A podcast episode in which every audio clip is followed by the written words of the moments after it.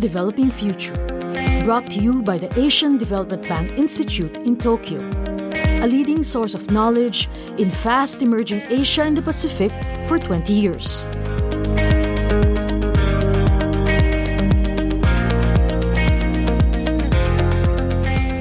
Think tanks try to influence the powerful, people who hold government office and make decisions by independently speaking the truth and not being afraid to do so. Adam Posen, president of the Peterson Institute for International Economics, a Washington think tank, says that doesn't seem to be enough these days. The norms and protections of free speech and of intellectual pursuit are being eroded. And at a minimum, in places like Britain, the UK rather, and the US, there seems to be no shame in dismissing what are well established or expert opinions. It's also not enough to simply speak truth to power because the game has changed. Posen was addressing the Global Think Tank Summit in Yokohama in May, organised by the Asian Development Bank Institute in Tokyo and the Think Tanks and Civil Societies program at the University of Pennsylvania in Philadelphia.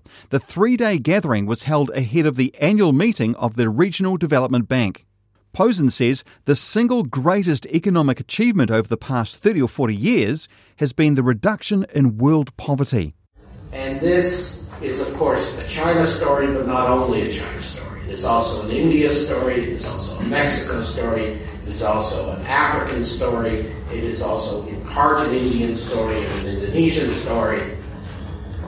And this should carry more moral weight in our discussions than almost anything else we talk about in economics.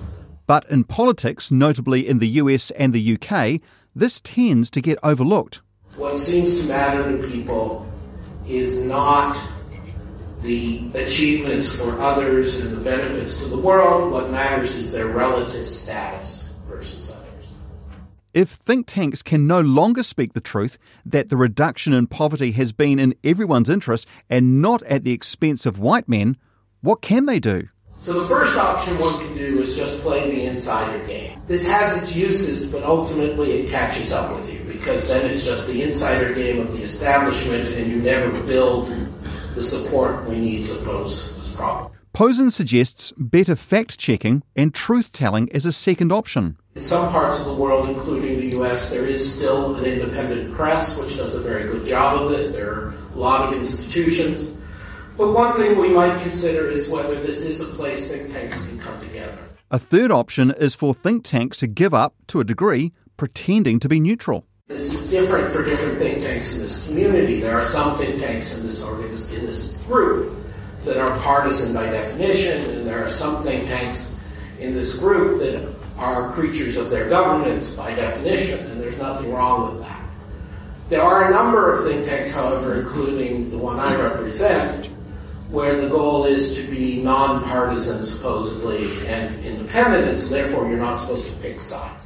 Posen says that Germany's development since World War II, including how its political institutions and cultures have evolved, has been a great lesson to the rest of the world. You draw the line on certain things that are unacceptable. We do have to overtly fight fascism and neo fascism, and the think tanks all have to draw the line where that is. Fascism, by its nature, is a denial of truth, a denial of intellectualism, a denial of expertise and reality, and there is no negotiating with that. But how to address white males who believe they have been dispossessed? These groups have been bought off repeatedly, they've been entrenched in privilege economically, and this is not something that can continue if, if you want justice, but also if you want economic efficiency and mobility.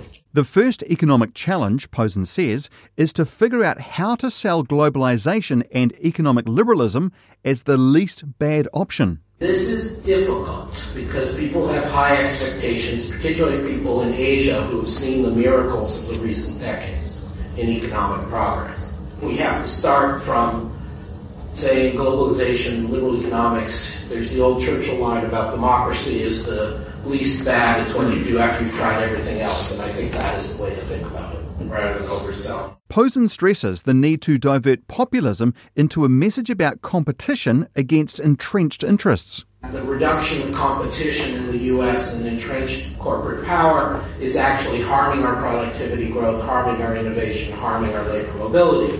It may be that that is part of how we answer it, both improving our economic performance and improving our politics. As for governments that take the wrong route, Posen says they should be isolated. He recalls speaking in London the day after the Brexit vote last year. People ask me about the UK's special role and special relationship with the US, and they expected me to be very wistful about this, having been an American who came to Britain to serve in, in the government in the Bank of England. And what I said is that makes no sense now. What made the UK special both to Europe and the US was its commitment to liberal values. If it's turning its back on those values, then it ceases to be special. And so we have to be unafraid to call out those countries.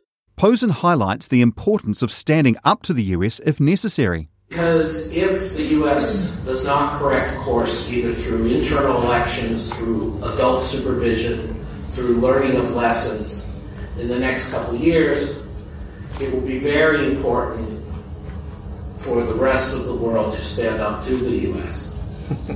in a rules based system and it's institutions like the ADB and the growing economies like Asia that have to be the ones to do it.